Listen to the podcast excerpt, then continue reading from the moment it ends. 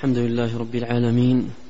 صلى الله وسلم وبارك على عبده ورسوله نبينا محمد وعلى آله وصحبه أجمعين. أما بعد فيقول الإمام أبو بكر محمد بن الحسين الآجري رحمه الله تعالى باب ذكر خوف النبي صلى الله عليه وسلم على أمته وتحذيره إياهم سنن من قبلهم من الأمم. قال حدثنا أحمد بن يحيى الحلواني فقال حدثنا أحمد بن عبد الله بن يونس قال حدثنا ابن أبي ذئب عن سعيد المقبوري عن أبي هريرة رضي الله عنه قال قال رسول الله صلى الله عليه وسلم لتأخذن أمتي بأخذ الأمم والقرون قبلها شبرا بشبر وذراعا بذراع. قيل يا رسول الله كما فعلت فارس والروم؟ قال رسول الله صلى الله عليه وسلم ومن الناس إلا أولئك. بسم الله الرحمن الرحيم. الحمد لله رب العالمين وأشهد أن لا إله إلا الله وحده لا شريك له وأشهد أن محمدا عبده ورسوله صلى الله وسلم عليه وعلى آله وأصحابه أجمعين. اللهم علمنا ما ينفعنا وانفعنا بما علمتنا وزدنا علما. وأصلح لنا شأننا كله ولا تكلنا إلى أنفسنا طرفة عين. أما بعد قال الإمام الآجري رحمه الله تعالى باب ذكر خوف النبي صلى الله عليه وسلم على أمته وتحذيره إياهم سنن من قبلهم من الأمم. هذه الترجمة عقدها رحمه الله تعالى فيما ساقه من تراجم في أول كتابه المبارك كتاب الشريعة تحذيرا من التشبه بمن كان قبلنا من أمم الكفر والضلال. وساق رحمه الله تعالى روايات عديدة فيها تحذير النبي الكريم صلى الله عليه وسلم أمته من ذلك وأيضا فيها خوفه عليه الصلاة والسلام على أمته من ذلك من أن تتبع سنن من كان قبلها من أمم الكفر والضلال.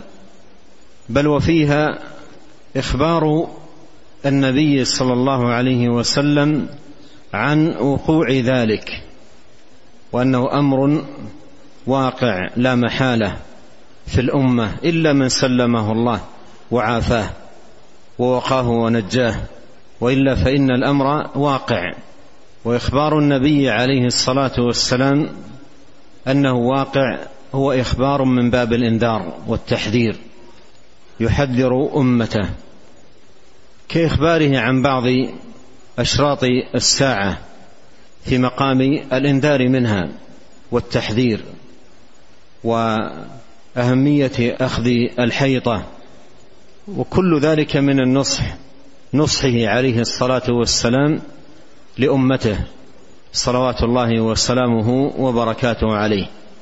قال ذكر خوف النبي عليه الصلاة والسلام على أمته وتحذيره إياهم سنن من قبلهم من الأمم. تجمع الترجمة أمرين الأول الخوف على الأمة من سنن من كان قبلنا والأمر الثاني التحذير تحذير الأمة من ذلك. والأحاديث التي ساقها رحمه الله تعالى تشتمل الأمرين لتتبعن سنن من كان قبلكم. فهذه الجملة هي خبر لأمر واقع يخاف النبي عليه الصلاة والسلام على أمته منه وفي الوقت نفسه يتضمن التحذير والانذار من اتباع سنن من كان قبلنا من الأمم. ساق رحمه الله تعالى حديث أبي هريرة رضي الله عنه أن النبي صلى الله عليه وسلم قال لتأخذن أمتي بأخذ الأمم والقرون قبلها شبرا بشبر. بأخذ القرون قبلها أي بمأخذ القرون قبلها ومسلكهم. فأخذ أمته بأخذ القرون قبلها أي أن أمته ستسلك مسلك القرون التي قبلها وتأخذ مأخذهم. ولا ينجو من ذلك إلا من نجاه الله وعافاه وإلا كل آخذ بنصيب. من جاهلية وضلال الأمم التي قبل أمة محمد عليه الصلاة والسلام إلا من عافاه الله وسلمه ووقاه. لتأخذن أمتي بأخذ الأمم والقرون قبلها شبرا بشبر وذراعا بذراع. قوله شبرا بشبر وذراعا بذراع فيه أن هذا الأخذ بما كانت عليه القرون قبلنا ليس أخذا بما كانوا عليه جملة وإنما هو أخذ بالتفصيل شبرا شبر شبرا بشبر ذراعا بذراع فهو ليس اخذا بما كانوا عليه اجمالا وإنما هو أخذ بما كانوا عليه تفصيلا شبرا بشبر ذراعا بذراع. هذا إشارة إلى أن الأخذ أخذ تفصيلي. لكل ما كانوا عليه من أعمال وجاهلية وضلال شبرا بشبر وذراعا بذراع. قيل يا رسول الله كما فعلت فارس والروم خصوا بالذكر لأنهم أكبر أمتين من أمم الضلال. وعندهم من صنوف الضلال والانحراف الشيء الكثير.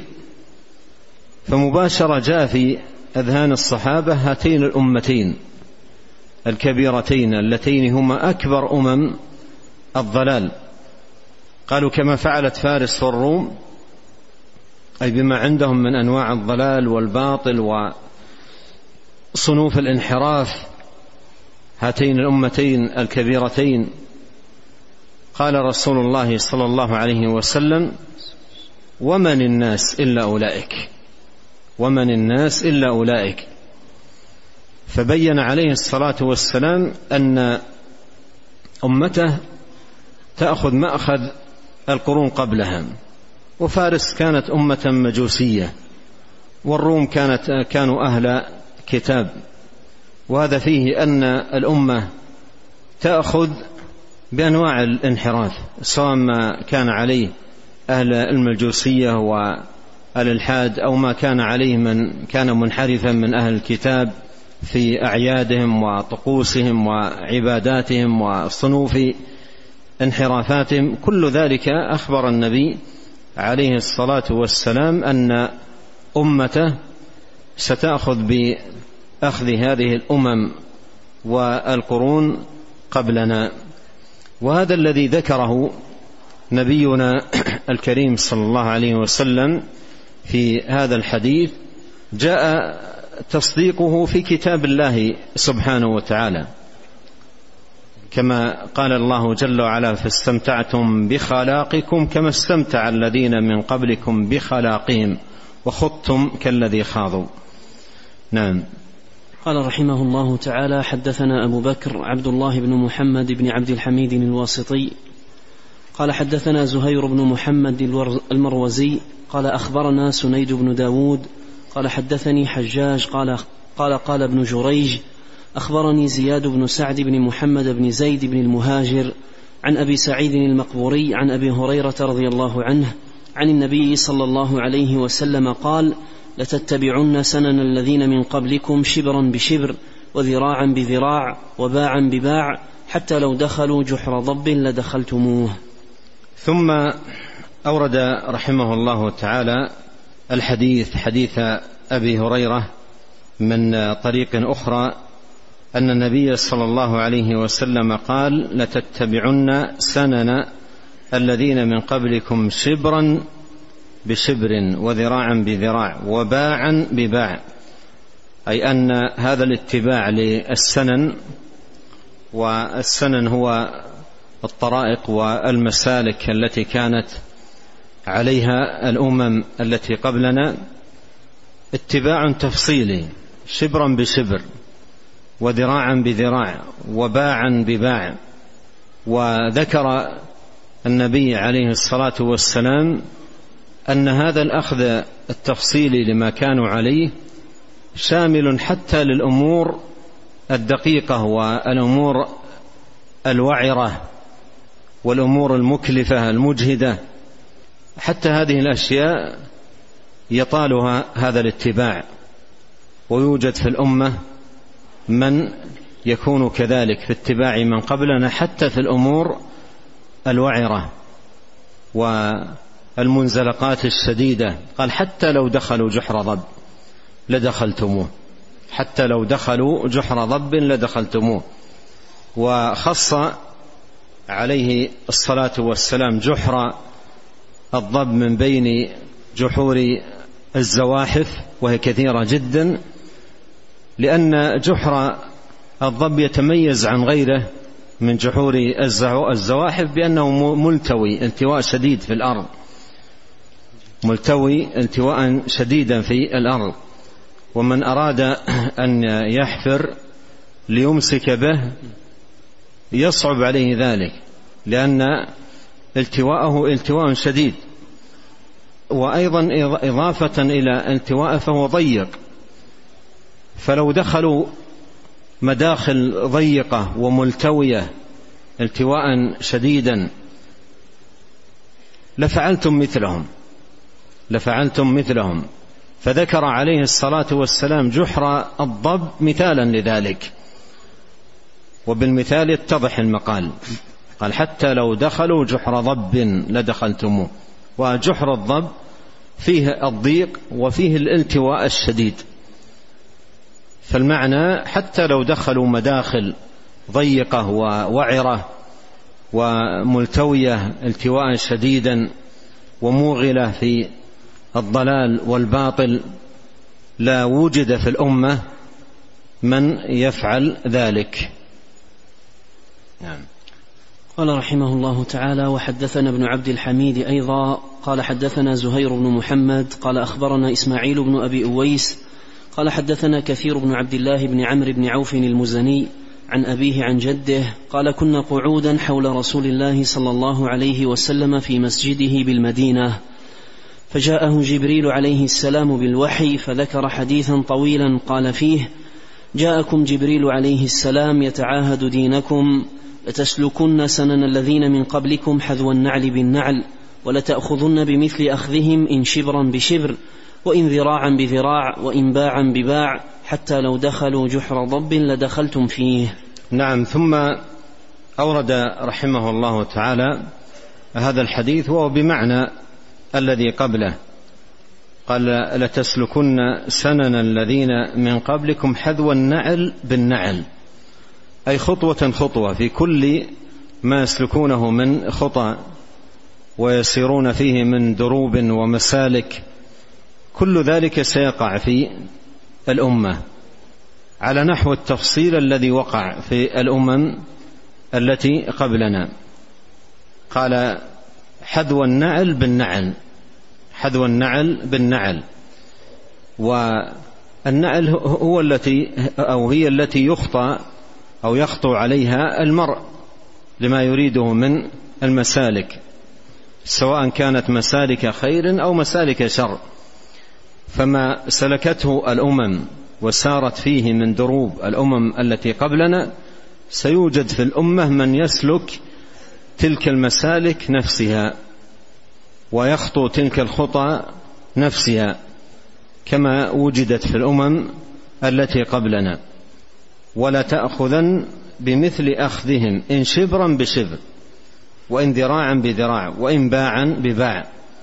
أي أن هذا الأخذ كما مر أخذ تفصيلي بما كانت عليه الأمم التي قبل أمة محمد عليه الصلاة والسلام. وقوله حتى لو دخلوا جحر ضب آه، لدخلتموه أو لدخلتم فيه أي حتى لو كان المسالك التي سلكوها ضيقة ووعرة وملتوية وموغلة في الضلال والباطل سيوجد في الأمة من يسلك تلك المسالك.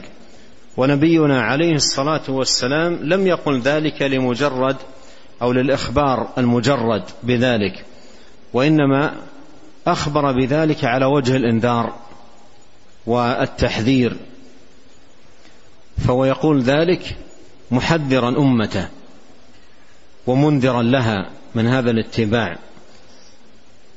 أي, وك... أي وهذا الأمر وإن كان حاصلا كونا وقدرا وواقعا في الأمة آه، لا محالة فاحذروا ذلك. ليحذر كل واحد منكم أن لا يكون من هؤلاء المتبعين لسنن من كان قبلنا. وذلك بالاستعانة بالله جل في علاه وبالمجاهدة للنفس على الخلاص من هذا الاتباع والسلامة منه. نعم. قال رحمه الله تعالى أخبرنا أبو القاسم عبد الله بن محمد بن عبد العزيز البغوي. قال حدثنا علي بن الجعد. قال أخبرنا عبد الحميد بن بهرام. قال حدثنا شهر يعني بن حوشب. قال حدثنا عبد الرحمن بن غنم. أن شداد بن أوس حدثه عن رسول الله صلى الله عليه وسلم قال ليحملن شرار هذه الأمة على سنن الذين خلوا من قبلهم حذو القذة بالقذة. ثم أورد رحمه الله تعالى هذا الحديث وهو أيضا بمعنى ما سبق. ليحملن شرار هذه الأمة على سنن الذين خلوا من قبلهم. حذو القدة بالقدة والقدة هي ريشة السهم. وإذا نظرت في ريش السهم تجدها متساوية لا لا تكاد إطلاقا تجد فرقا بينها. وتقطع كل واحدة على نحو الأخرى. ويضرب به المثل في الأمرين المتطابقين المتساويين المتماثلين. فقوله عليه الصلاة والسلام حذو القدة بالقدة أي سيوجد تطابق في كل الأعمال التي يقومون بها. على وجه التفصيل مثل ما مر معنا ذراعا بذراع شبرا بشبر باعا بباع. وقوله ليحملن شرار هذه الأمة فيه أن من حصل منه هذا الاتباع للأمم التي قبلنا فإن فيه من الشر بحسب ما وقع فيه من اتباع لهم. فيه أن من وقع في هذا الاتباع لسنن من كان قبلنا من أمم الضلال ففيه من الشر بحسب ما وقع منه من اتباع للأمم التي قبلنا. فكل ما أخذ المرء بما أخذ الأمم التي قبلنا ومسالكهم فقد أخذ من الشر بحسب أخذه من سننهم ومسالكهم. قال لا يحمل لا يحمل لا يحملن شرار هذه الأمة. ففيه أن هذا الشر الذي في, في, في الأمة بحسب هذا الاتباع لسنن من كان قبلنا. وكل ذلك كما قدمت قاله النبي عليه الصلاة والسلام تحذيرا وانذارا لأمته. نعم. قال رحمه الله تعالى حدثنا إسحاق بن أبي حسان الماطي قال حدثنا هشام بن عمار الدمشقي قال حدثنا عبد الحميد بن حبيب بن أبي العشرين قال حدثنا الأوزاعي قال حدثنا يونس بن يزيد عن الزهري عن الصنابحي عن حذيفة بن اليمان رضي الله عنه قال لتتبعن أثر من كان قبلكم حذو النعل بالنعل لا تخطئون طريقهم ولا تخطئنكم ولتنقضن عرى الإسلام ولا, تنقض ولا تنقضن عرى الإسلام عروة فعروة. ويكون أول نقضها الخشوع حتى لا ترى خاشعا وحتى يقول أقوام ذهب النفاق من أمة محمد. فما بال الصلوات الخمس؟ لقد ضل من كان قبلنا حتى ما يصلون بصلاة بينهم. أولئك المكذبون بالقدر وهم أسباب الدجال وحق على الله أن يلحقهم بالدجال.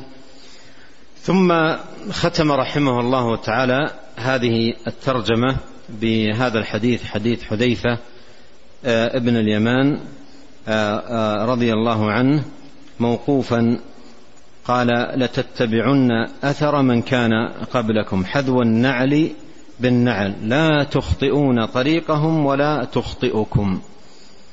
وهذا بمعنى الذي قبله بمعنى الذي قبله وأن هذه الأمة ستأخذ بأثر من كان قبلنا والمراد بالأثر أي السنن كما تقدم في الروايات. أثر من كان قبلنا أي من أمم الكفر والضلال. حذو النعل بالنعل. حذو النعل بالنعل. لا تخطئون طريقهم ولا تخطئكم. لا تخطئون طريقهم ولا تخطئكم أي طريقهم. ففيه أن ما كان فيه من قبلنا من صنوف الضلال سيوجد نظيره ومثله في هذه الأمة. لا لا تخطئ هذه الأمة شيئا من ذلك ولا يخطئها أيضا شيئا مما كان عليه آه، من ما كان عليه من الأمم التي قبلنا. قال لا تخطئون طريقهم ولا تخطئكم. ولا تنقضن عرى الإسلام عروة فعروة. وهذا الانتقاض لعرى الإسلام عروة فعروة هو بسبب الصدود والإعراض الذي يقع في الناس والبعد عن هدايات الإسلام وتعاليمه والالتفات إلى أمم الكفر اخذا عنها وتلقيا منها واعجابا بها وميلا إلى ما عندها من مسالك وطرائق وحبا لها فتكون الجوارح بسبب ذلك متابعة لتلك الأمم مقلدة لها. وهذا من الضعف الذي يقع في الناس والرقة في الدين. فيصبح التفاتهم إلى الأمم الكافرة يحاكون أفعالهم ويقلدونهم في أعمالهم وأعيادهم ومناسباتهم وتقاليدهم وعاداتهم وسائر شؤونهم وسائر شؤونهم. وهذا كله من ضعف الدين ورقة الإيمان والبعد عن هدايات آه، الإسلام. لتنقضن عرى الإسلام عروة فعروة ويكون أول نقضها الخشوع حتى لا ترى خاشعا وهذا في عظم شأن الخشوع في الصلاة والإخبات إلى الله سبحانه وتعالى وأنه بإذن الله صمام أمان للمرء من هذا الاتباع. والصلاة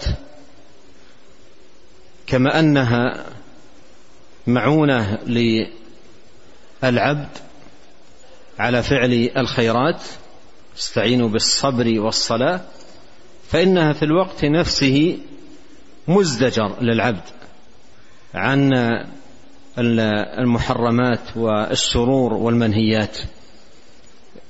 إن الصلاة تنهى عن الفحشاء والمنكر فالصلاة معونة ومزدجر ولهذا ذكر الصلاة والخشوع فيها لأن إذا ذهب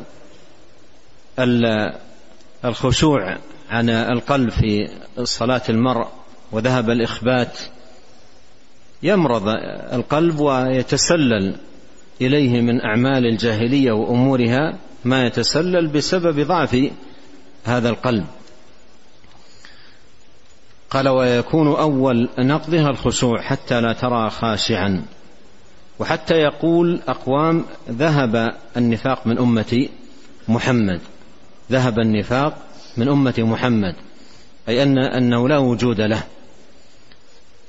مع أن أماراته وعلاماته والشواهد على وجوده وكثرة قائمة ولهذا قال فما بال الصلوات الخمس. فما بال الصلوات الخمس أي لا يحافظ عليها ولا يعتنى بها. وكانت أمارة كانت أمارة كان التهاون فيها والتفريط والإضاعة أمارة على النفاق عند الصحابة رضي الله عنهم حتى كانوا يقولون وما يتخلف عنها إلا منافق معلوم النفاق. فكيف يقال ذهب النفاق؟ والتفريط في الصلاة موجود والتهاون فيها موجود والتضييع لها موجود.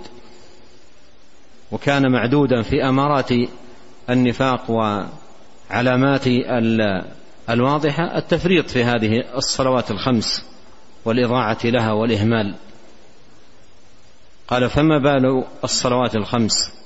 لقد ضل من كان قبلنا حتى ما يصلون بصلاة بينهم. وذكر الصلاة هذا الذكر المتكرر في هذا الخبر دليل على عظم شأن الصلاة وأهمية المحافظة عليها وأن الصلاة نجاة نجاة لصاحبها وفلاح في دنياه واخراه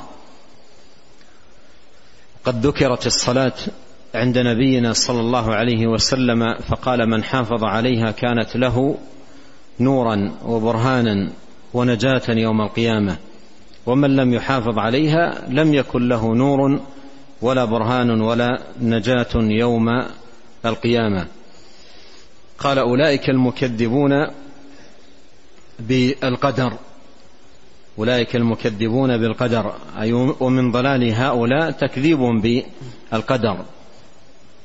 أي أن أفعال العباد ليست واقعة بتقدير الله سبحانه وتعالى. وعلى هذا فئات من آه، أهل الضلال ومن أهل البدع. قال وهم أسباب الدجال لأن وجود هؤلاء مثل التوطئة والتهيئة للدجال وخروجه في الناس. وحق على الله أن يلحقهم بالدجال وحق على الله أن يلحقهم بالدجال. نعم.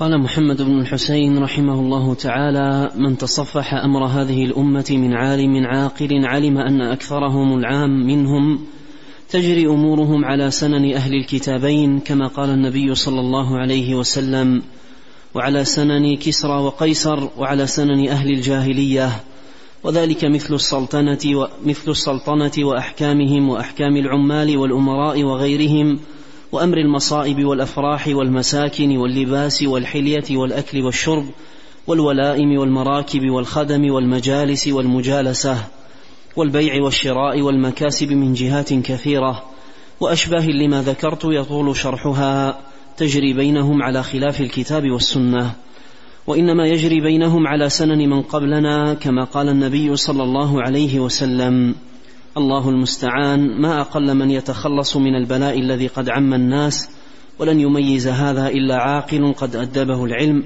والله الموفق لكل رشاد والمعين عليه. نعم هذه خلاصة ختم بها رحمه الله تعالى ما ساقه من روايات وأحاديث في هذه الترجمة.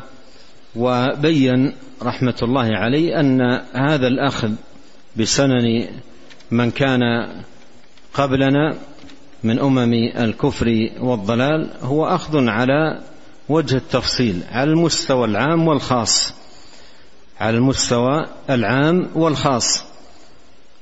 وأن ذلك يتناول تفاصيل أعمال الناس في المناسبات مثلا المفرحة وفي الأمور المحزنة وفي الآلام وفي المصائب وفي آه، غير ذلك يحاكون الكفار و يقلدونهم ويفعلون مثل فعلهم آه، شبرا بشبر ذراعا بذراع باعا بباع. كما أخبر النبي الكريم عليه الصلاة والسلام. وكما قدمت إنما ذكر ذلك عليه الصلاة والسلام من باب الإنذار والتحذير. وقول المصنف رحمه الله ما أقل من يتخلص من البلاء الذي قد عم الناس ولن يميز هذا إلا عاقل قد أدبه العلم. فيه التنبيه على أهمية العلم وأن العلم نجاة لصاحبه وذلك أن العلم نور.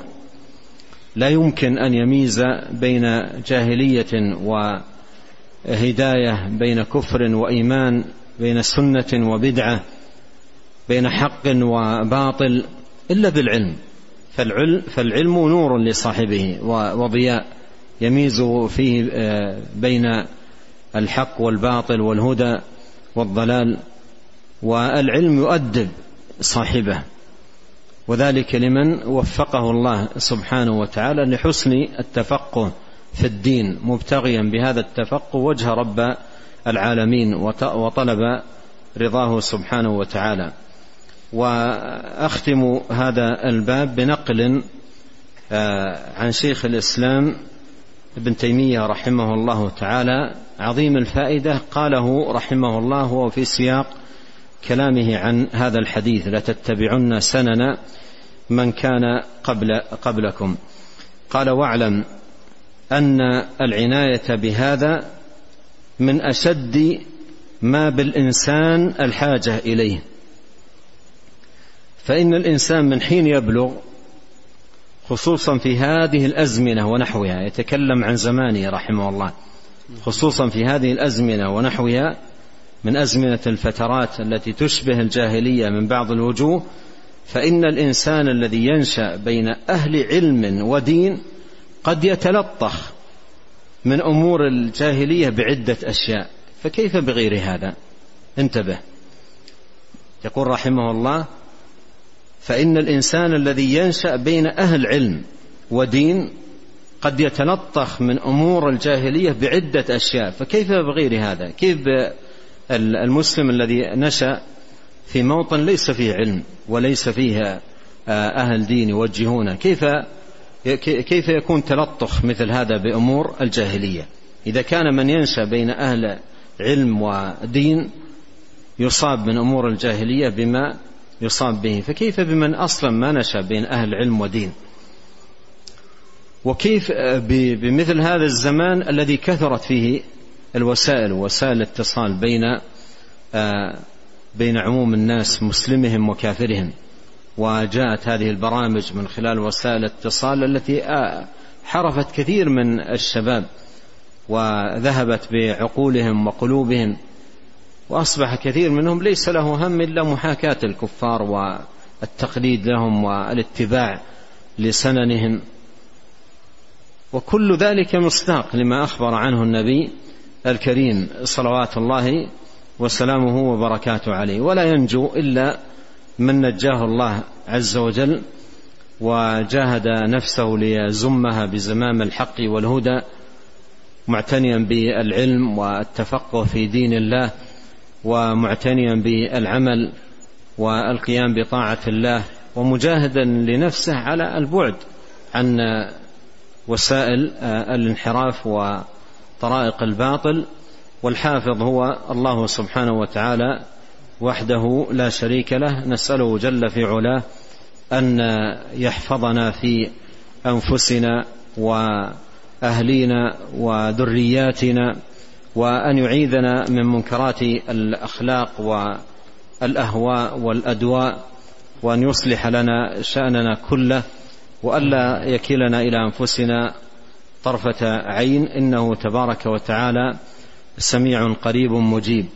وأحب أن أنبه أن من يرغب في الحصول على نسخة من كتاب الشريعة الآجري رحمه الله وخاصة ممن ليس معه نسخة من هذا الكتاب فيرغب في الحصول على نسخة وأيضا يحرص على المواظبة على هذا الدرس. فليراجع أخونا الكريم عبد الحكيم الصبحي للتنسيق معه في الحصول على نسخته. ونسأل الله أن يتولانا أجمعين بالتوفيق والسداد والمعونة على كل خير. اللهم اقسم لنا من خشيتك ما يحول بيننا وبين معاصيك ومن طاعتك ما تبلغنا به جنتك ومن اليقين ما تهون به علينا مصائب الدنيا. اللهم متعنا بأسماعنا وأبصارنا وقوتنا ما أحييتنا. واجعله الوارث منا واجعل ثأرنا على من ظلمنا وانصرنا على من عادانا ولا تجعل مصيبتنا في ديننا. ولا تجعل الدنيا أكبر همنا ولا مبلغ علمنا ولا تسلط علينا من لا يرحمنا. سبحانك اللهم وبحمدك أشهد أن لا إله إلا أنت أستغفرك وأتوب إليك. اللهم صل وسلم على عبدك ورسولك نبينا محمد وآله وصحبه. جزاكم الله خيرا.